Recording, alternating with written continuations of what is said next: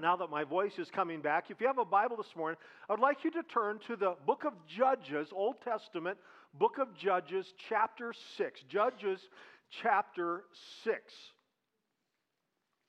The book of Judges is this interesting period of time where there wasn't a king over the nation of Israel. Instead of that, God would raise up people not necessarily related to each other. In fact, very rarely was the case. It wasn't an inherited thing, but God would raise up these people to be deliverers and then also to judge and to, in a sense, rule, not reign, but rule over the people. This interesting time called the Judges. This morning, from the book of Judges, I want to talk about some questions. You ever have some big questions?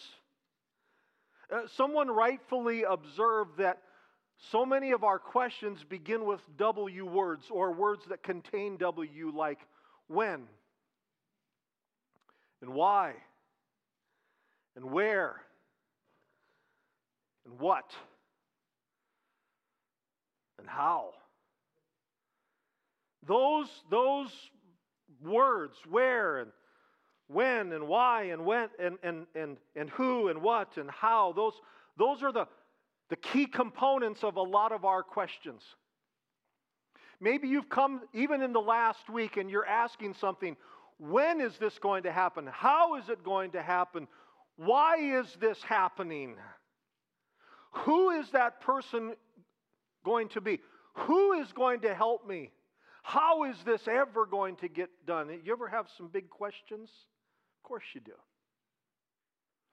Let me turn it a little bit about who we direct the questions to. Have you ever had questions of God? Not His existence. I trust that that is settled. He is there. He is present. Whether you believe that or not, I promise you, He is there. I'm not talking about the questions of His existence. But have you ever had some hard questions that you wanted to ask God, or maybe you did ask God? Why is this happening? Why is it happening now? How am I going to get out of this? How's this going to work out? God, when is this going to happen? You ever had some questions of God? Well, there's a man recorded here in Judges chapter 6 who asked some questions that we still ask today. The people of Israel were once again in that cycle that I talked about a few weeks ago. By that cycle, I mean a recurring pattern that the people would go through. Sometimes it would take as little as 20 years, sometimes 70, 80, 90 or more years. But the cycle would go something like this. God's people would walk into the bondage of sin. You never fall into sin. You walk into it. You choose to do it. God's people, anyway. God's people would choose to walk into sin, and then because of the sin, there would be some consequences. God would allow His people to come under subjection. We're talking here on a national level. And then over time, the people would see the consequences of their action and the difficulty of their circumstances, and they would cry out to God, and they would repent, and they would call out to Him. And then God would raise up a deliverer. It was usually a judge. God would raise up a deliverer. Deliverance would come, and then finally they would experience a time of peace. And this cycle of sin and then subjection and then repentance and deliverance, or raising up a deliverer and then deliverance and then peace, that cycle would go again and again, and then they would go back into sin, and this would repeat itself. That was a part of the people of Israel, their history, for much of their history recorded in the Bible. But it's also something that we go through. There are times when we walk into sin. We choose to sin, and there are consequences to that, and it's difficult, and and all of a sudden you see this bondage and you cry out to God, and God raised up a deliverer. His name is Jesus, so that we don't need to find a person. We run to Jesus. He delivers us, and we experience again peace with God. But then sometimes we go back into that cycle and it just perpetuates itself. That's not how God planned it, and we can live in victory. We talked about that 2 weeks ago, but they're in this cycle. The people of Israel are in this cycle. God's people here in Judges chapter 6 had again walked away from God. Once again, they had begun to worship the false gods of the area. They had begun to embrace the wicked things of the surrounding culture. All of this was happening. They had chosen these things. So to bring them to repentance, the Bible says that God allowed an enemy people. In this case, there were two peoples groups specifically called the Midianites and the Amalekites. You won't be tested on this later. You don't have to remember that. But two peoples groups particularly here called the Midianites and the Amalekites, and there were some other peoples as well, who came in and occupied their nation. Now, I'm sure from their standpoint, they're thinking, this is a terrible thing, and yet it was a part of God's plan to bring them to repentance. So these people come in, and they occupy their land, and the people called out to God in repentance, and he began to raise up an unlikely deliverer. Again, this is a part of that cycle that was going on. God begins to raise up this unlikely deliverer. Now, let me just stop here before I continue on in the narrative. But you will often see throughout Scripture God raising up unlikely people in unlikely places to do amazing things. Let me say that again. Throughout the Word, throughout Christian history, you will see God raising up unlikely people in unlikely and obscure places to do remarkable things for his glory. He did that then, he still does it today. And the first mention of an unlikely deliverer named Gideon is here in Judges chapter 6, verse 11, where it says this: Gideon was beating out wheat in the winepress to hide it from the Midianites. Now stop there. Again, it says, Gideon was beating out wheat in the winepress to hide it from the Midianites. Let me explain. Again, these Midianites had come in, they were occupying the land, and one of the ways that they subjected the people is they controlled the food supply. That's how they stayed dependent upon them. You control the food supply, you're going to control the nation. The Midianites would come in and they would steal their food and then maybe limit it out back to the people, but they controlled that. Gideon, this man named Gideon, is hiding in a wine press. It's an unlikely place to beat out wheat. But remember, he's trying to protect this from the occupying nation. It's obviously not grape season. The wine press is empty, so it's a really good place to hide and beat out the wheat and prepare it for human consumption, separating it from the husk or the chaff, so they can make it into bread. And he's beating this out. That's the circumstance here. Look at verse 12. It says, the angel of the Lord appeared to Gideon and said to him, the Lord is with you, O mighty man of valor. I want you to imagine this scene. He's sitting there. He's in this wine press, protected from or hiding from the enemy. He's beating this out, and suddenly an angel of the Lord appears. Now, every time that an angel appears in Scripture, I don't think anyone ever said, oh, hello, angel. I think they screamed. I think it was terrifying. I mean, he's afraid of the enemy army. Now he all of a sudden has an angel in front of him speaking to him. Again, the angel of the Lord appeared and said to him, the Lord is with you, O mighty man of valor. I want you to look at that greeting, or that opening statement that the angel had. The Lord is with you, O mighty man of valor. If you think about it, the angel's greeting does not quite seem to fit. Remember, he's hiding from the enemy. I don't know, maybe every 10 or 15 minutes, he peeks up over the side of the winepress and he looks and he scans the horizon to make sure no Midianites or Amalekites are coming. And then he goes and he begins beating the grain. And then suddenly this angel sent from God says, "Mighty man of valor, the Lord is with you." Mighty man of valor. You're mighty and you're a man of valor. It seems not to fit, because hiding from the enemy doesn't seem very heroic. In fact, even Gideon thought so. That's why he began asking some questions. Look at the first part of verse 13. It says this, Gideon said to the angel, "Please, my Lord, if the Lord is with us, why then has all this happened to us?" I want you to notice that he asked the question, why? Why? If the Lord is with us, why has all this happened to us? Don't raise your hands. Don't shout it out the answer. But you ever asked that question? You ever face something and you're going, why is this happening? Or why did this happen? Or why did this happen to me? Why did that simple, small thing happen that changed our life even to this day? Why did that happen? There have been a lot of times in my life, I won't go into all the details because it would distract from the point of the message, but there have been a number of times in my life where I've said, why?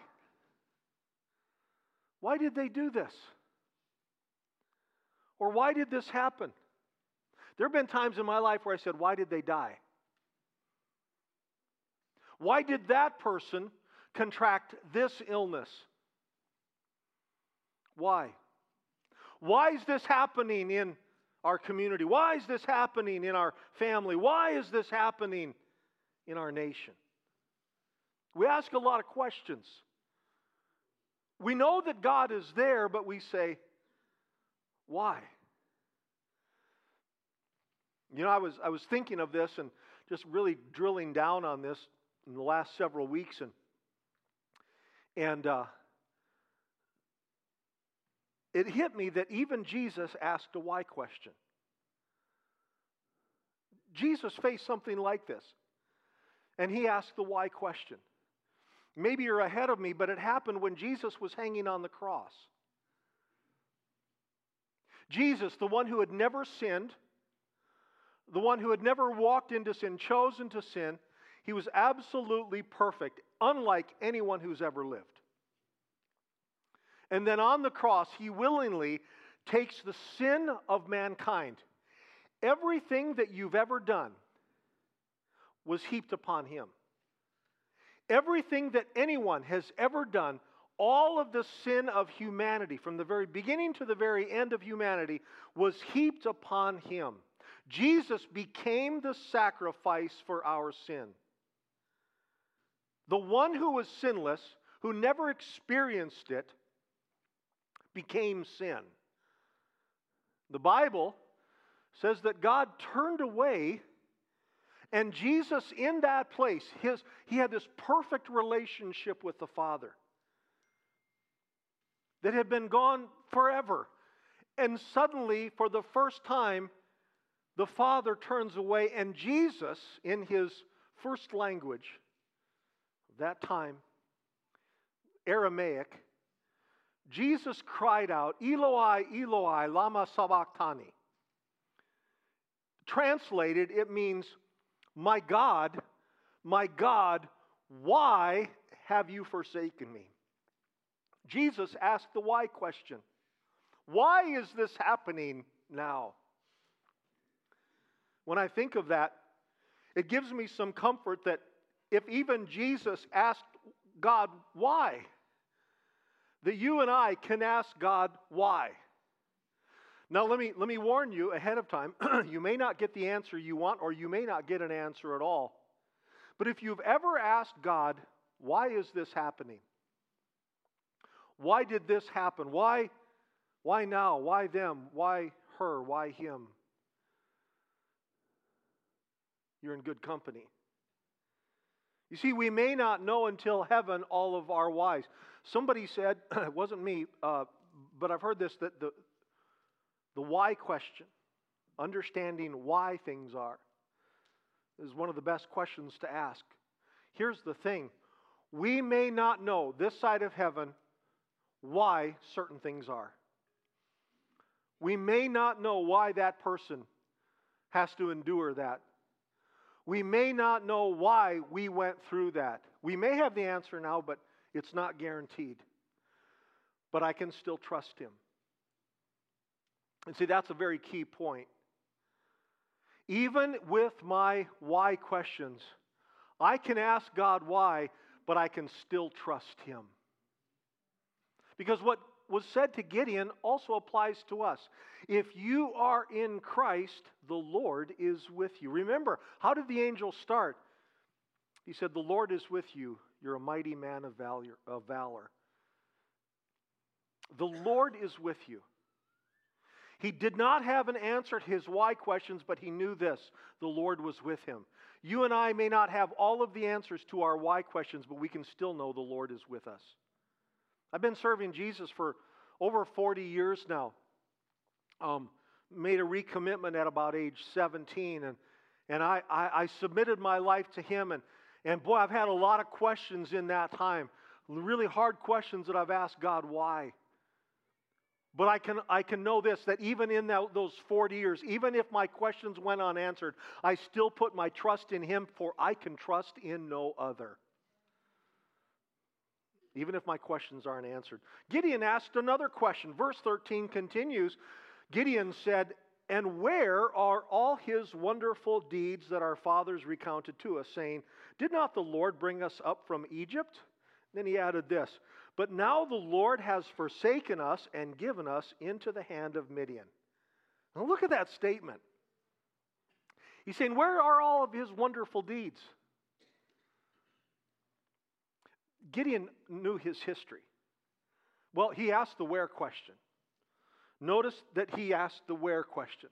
First he asked why, now he's asking where. Where did God's power go? Where did God's power go? He understood his history. He knew the history of the Jewish people up to this point, how God had delivered his people from Egyptian slavery with multiple demonstrations of power. You can read about that in the book of Exodus. Gideon knew that history, how in one miracle after another, he loosened the hand of Pharaoh, and Pharaoh finally said, "Go." And they were set free through demonstrations of power. Gideon knew his history, but now Gideon is wondering, where is God's power now? He asked that question. Where's your power now? And he comes to a false conclusion. He says, I paraphrase, he says, "I understand the power that it took then to deliver them, but we're still in bondage, so where is your power now?" And he came to a false conclusion. The end of that verse, he said, "Now the Lord has forsaken us and given us into the hand of Midian." God's forsaken us. Came to a false conclusion. You ever have the where questions? God, where's your power?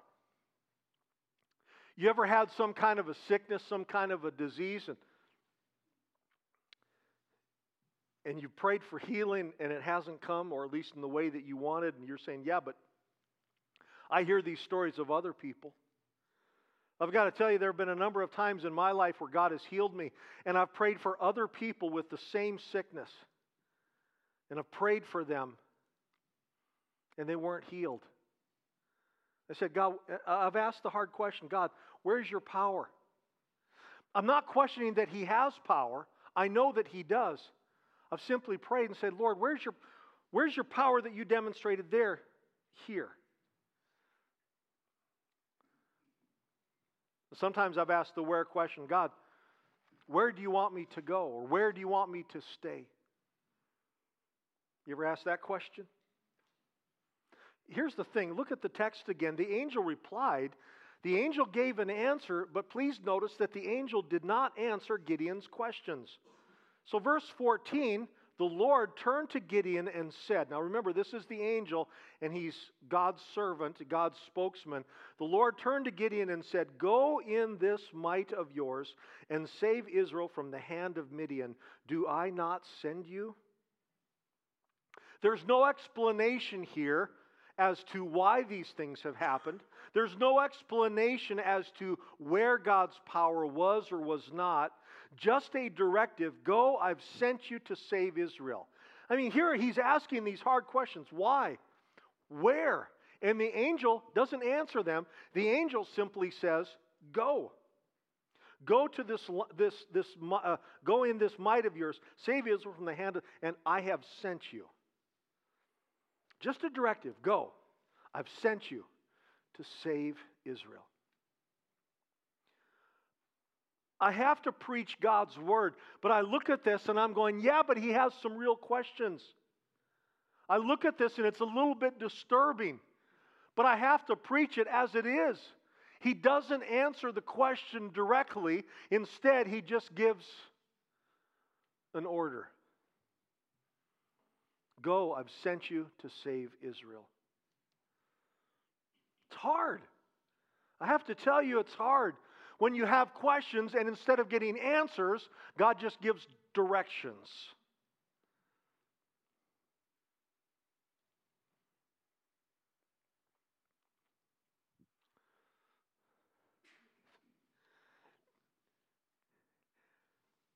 I think that there are... From where I stand in my life, from where you stand in your life, we see about this much. No, we see about this much of God's greater plan. And we want all of God's plan. We want the awareness and the understanding of all of His plan to come to me in the span of this. God's plan is all the way around, and I know this much of it. I see this much of it. And there are so many times where I want to know the where, and I want to know the why, and I want to know the how, and I want to know the who, and I want to know the what. I want to know all of these things, and God says, I don't have to tell you. See, that's a hard thing, but I have to say that. We can have a lot of questions, and God does not have to give us the answer that we want.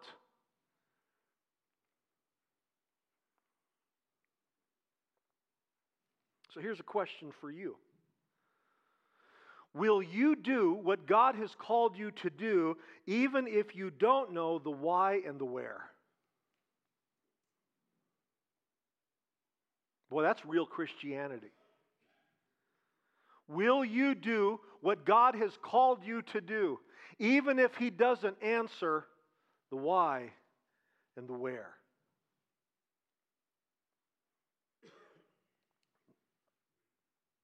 Gideon had one more question. Verse 15, he said this, please, Lord, how can I save Israel? And then he gave this excuse. Behold, my clan is the weakest in Manasseh, and I am the least in my father's house. Let me explain. The nation of Israel at this time was divided into 12 groupings called tribes. Gideon's tribe were the descendants of Manasseh. That was his tribe's name, Manasseh. And of the 12 tribes, Manasseh was among the smallest tribe in size and influence and territory. So when Gideon told the angel, my clan or my family is the weakest in Manasseh and I am the least in my family, he essentially told the angel this, I am the youngest member of the weakest family of the smallest tribe in an oppressed nation. That's what he is saying with this statement. Again, he's telling the angel, I think you've got it wrong.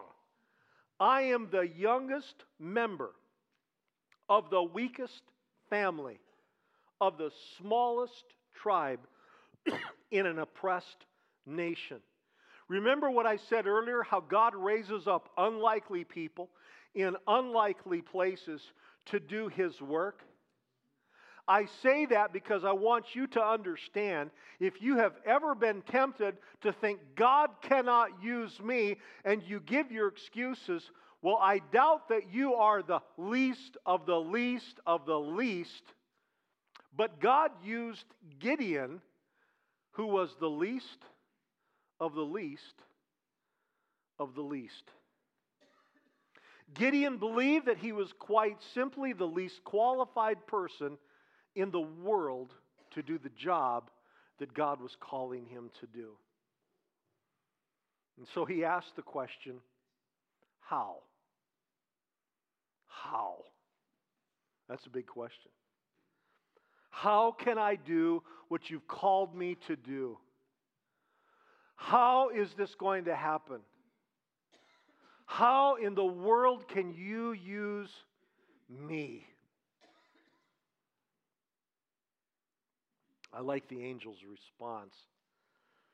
Verse 16, the angel said, I will be with you, and you shall strike or defeat. That means defeat. You shall strike the Midianites as one man. Again, here it is. The man has some big questions, and the angel's response is really short on detail. There's no explanation of how, other than the one piece of information that Gideon really needed, where he again hears, I will be with you. Do you remember how this conversation here in this wine press started? The Lord is with you. And now here again, the angel says, I will be with you. Second time.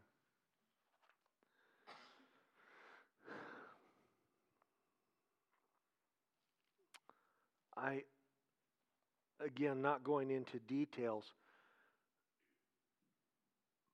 but I have faced so many things in my life where I said, God, how? In fact, I dare say that you have faced some things in your life where maybe God has called you to do something and you've said, how? Maybe He's called you to do something. Perhaps He's called you to be something. And you're saying, how? All I see are the limitations. I'm the least of the least of the least.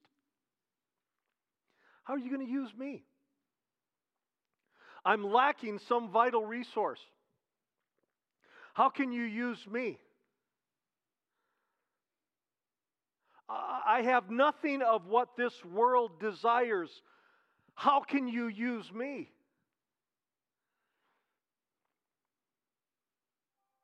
And God says, I will be with you.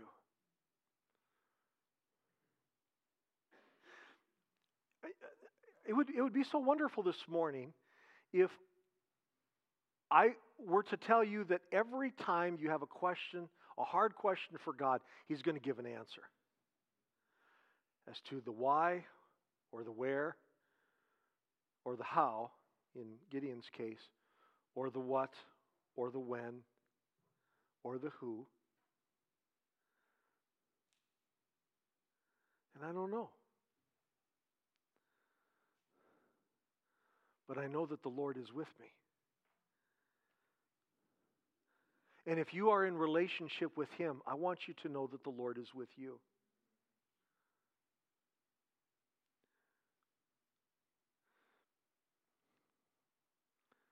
Reminds me of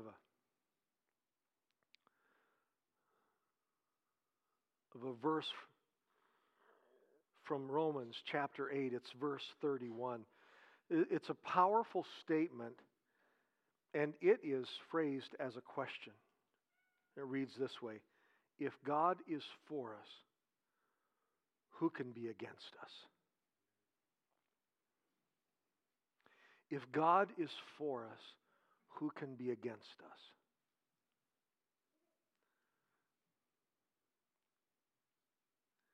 And I wish I had all of the answers to all of the questions that I've ever had. but I don't. But I know that if He is with me, then He's going to get me through that. He's going to carry me through. He's going to strengthen me. He's going to give me the insight. It may not be in the timeline that I would like, but He's going to help me. The most important decision you have ever made or you will ever make is to come into right relationship with Jesus Christ. It's to come into relationship with Him.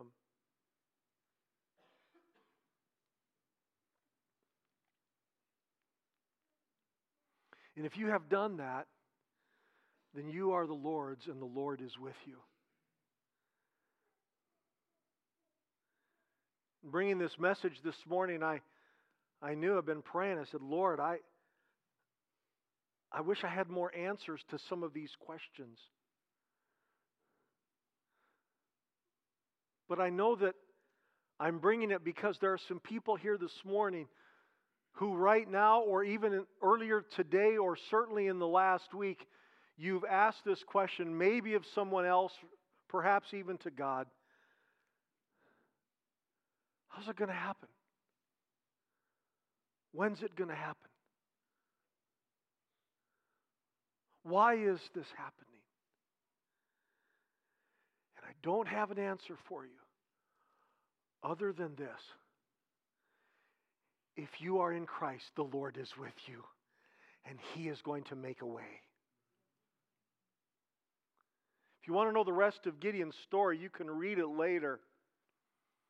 Everything that God called him to do, he did. It took some more convincing. That's more for another time, but it took some convincing. But God used Gideon, the most unlikely person, from one of the most unlikely places. He used him, and He used him as a judge. This morning, that same God is with us still. He gave His life for us on the cross so that we might know, in spite of our questions, in spite of how big they are, in spite of the fact that we may not have answers this side of heaven. I don't know all of those things, but I know this. He is with me, and if He calls me to do something, if He calls me to be something, and as long as I remain close to Him and sensitive to the leading of His Holy Spirit, then some way, one way or another, it will be accomplished because the Lord is with me. This morning, before we go any further, I want to make sure that you are with Christ, that you have surrendered your life to Christ. If you this morning have not surrendered, you may be listening online, you may be following us there, you may be here in this room, but this morning, if you have not surrendered your life to Christ, you're trying to figure it out yourselves, and I'm telling you, there's going to be some questions that will never be answered, may not be answered otherwise, but will never be answered, and you're trying to figure it out yourself. You're trying to figure out the when and the where and the why and the how all on your own, and it will never happen. You will fail. You will fail miserably. You will fail for eternity. But I'm telling you, the most important decision you will ever make is to give your life to Jesus Christ. If you've not done that, today I want you to do that. In fact, I'd like you to bow your heads with me right now. Everyone across this room, I'd like you to bow your heads with me. And I want to pray for you. If there's anyone here today, that would say, I am not in right relationship with God. I have not asked Him to be the Lord of my life. I have not asked Him to come in and forgive. Well, today is your opportunity. With no one looking around, I'm going to ask this. If that is you this morning, there's no camera on you. No one else is going to see this. But if that is you this morning, you say, I want to give my life to Jesus today. I want Him to be the Lord of my life, not me. If that is you this morning, would you do two things? Would you lift up your hands and then catch my eye? And I really want to pray with you today. Before we go any further, I want to pray for the rest of you and open it up for a time of prayer. But before we do that, I need to ask this question. Is there anyone here this morning who would say, yeah, I want to surrender my life to Christ? Anyone here on the main level? just looking across from different sections here.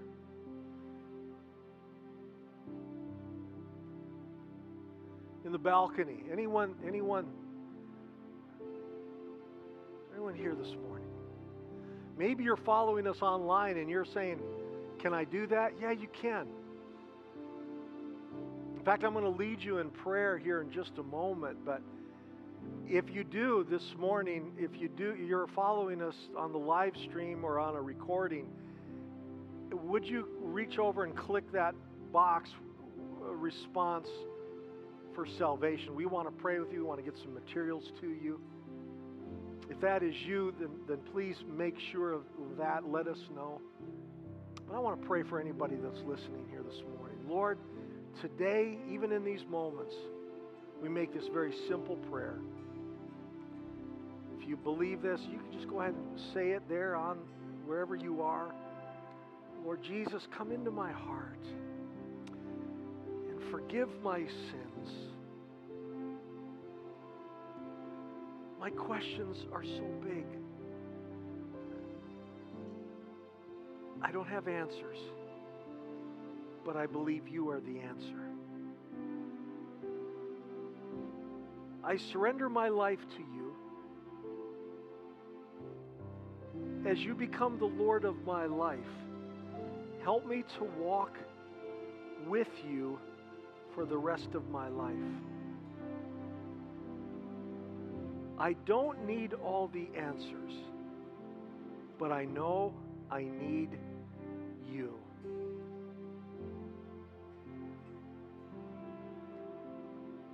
Thank you, Jesus, for saving me.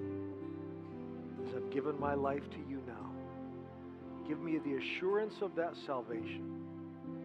In Jesus' name, amen. Amen. I'd like you to stand with me. In a moment, we're going to open these altars. The worship team is going to lead us. And please note, this is going to be a place of prayer. And when we're done praying, you can feel free to go. You may have some obligations, but there may be some of you that have some really big questions. I'm not saying that you're going to get an answer, but you may need to just come down to these altars and spend some extra time with the Lord. There will be people here to pray with you. If you'd like that, we welcome that. There's an old song that goes like this: Jesus is the answer for the world today. Above him there is no other. Jesus is the way. I believe with everything in me, he is still the answer for this world today. That's why we do what we do. That's why you're here. If you didn't believe that, you wouldn't have shown up. I believe that Jesus is the answer. Thank you, Lord. Now you're blessing upon us as we go, as we worship you or gather around these altars or walk out in fellowship. Lord, may we go knowing that you are the answer, that the answer can only be found in you. Some answers we may not know until heaven, and that's okay, Lord. I'm going to trust you. We're going to follow you. We're going to do as you've called us to do until then. But I know this: you are the answer. Thank you, Jesus. Pray these things in the mighty and powerful name of Jesus. Amen. Amen. God bless you. These altars are open. Praise the Lord this morning.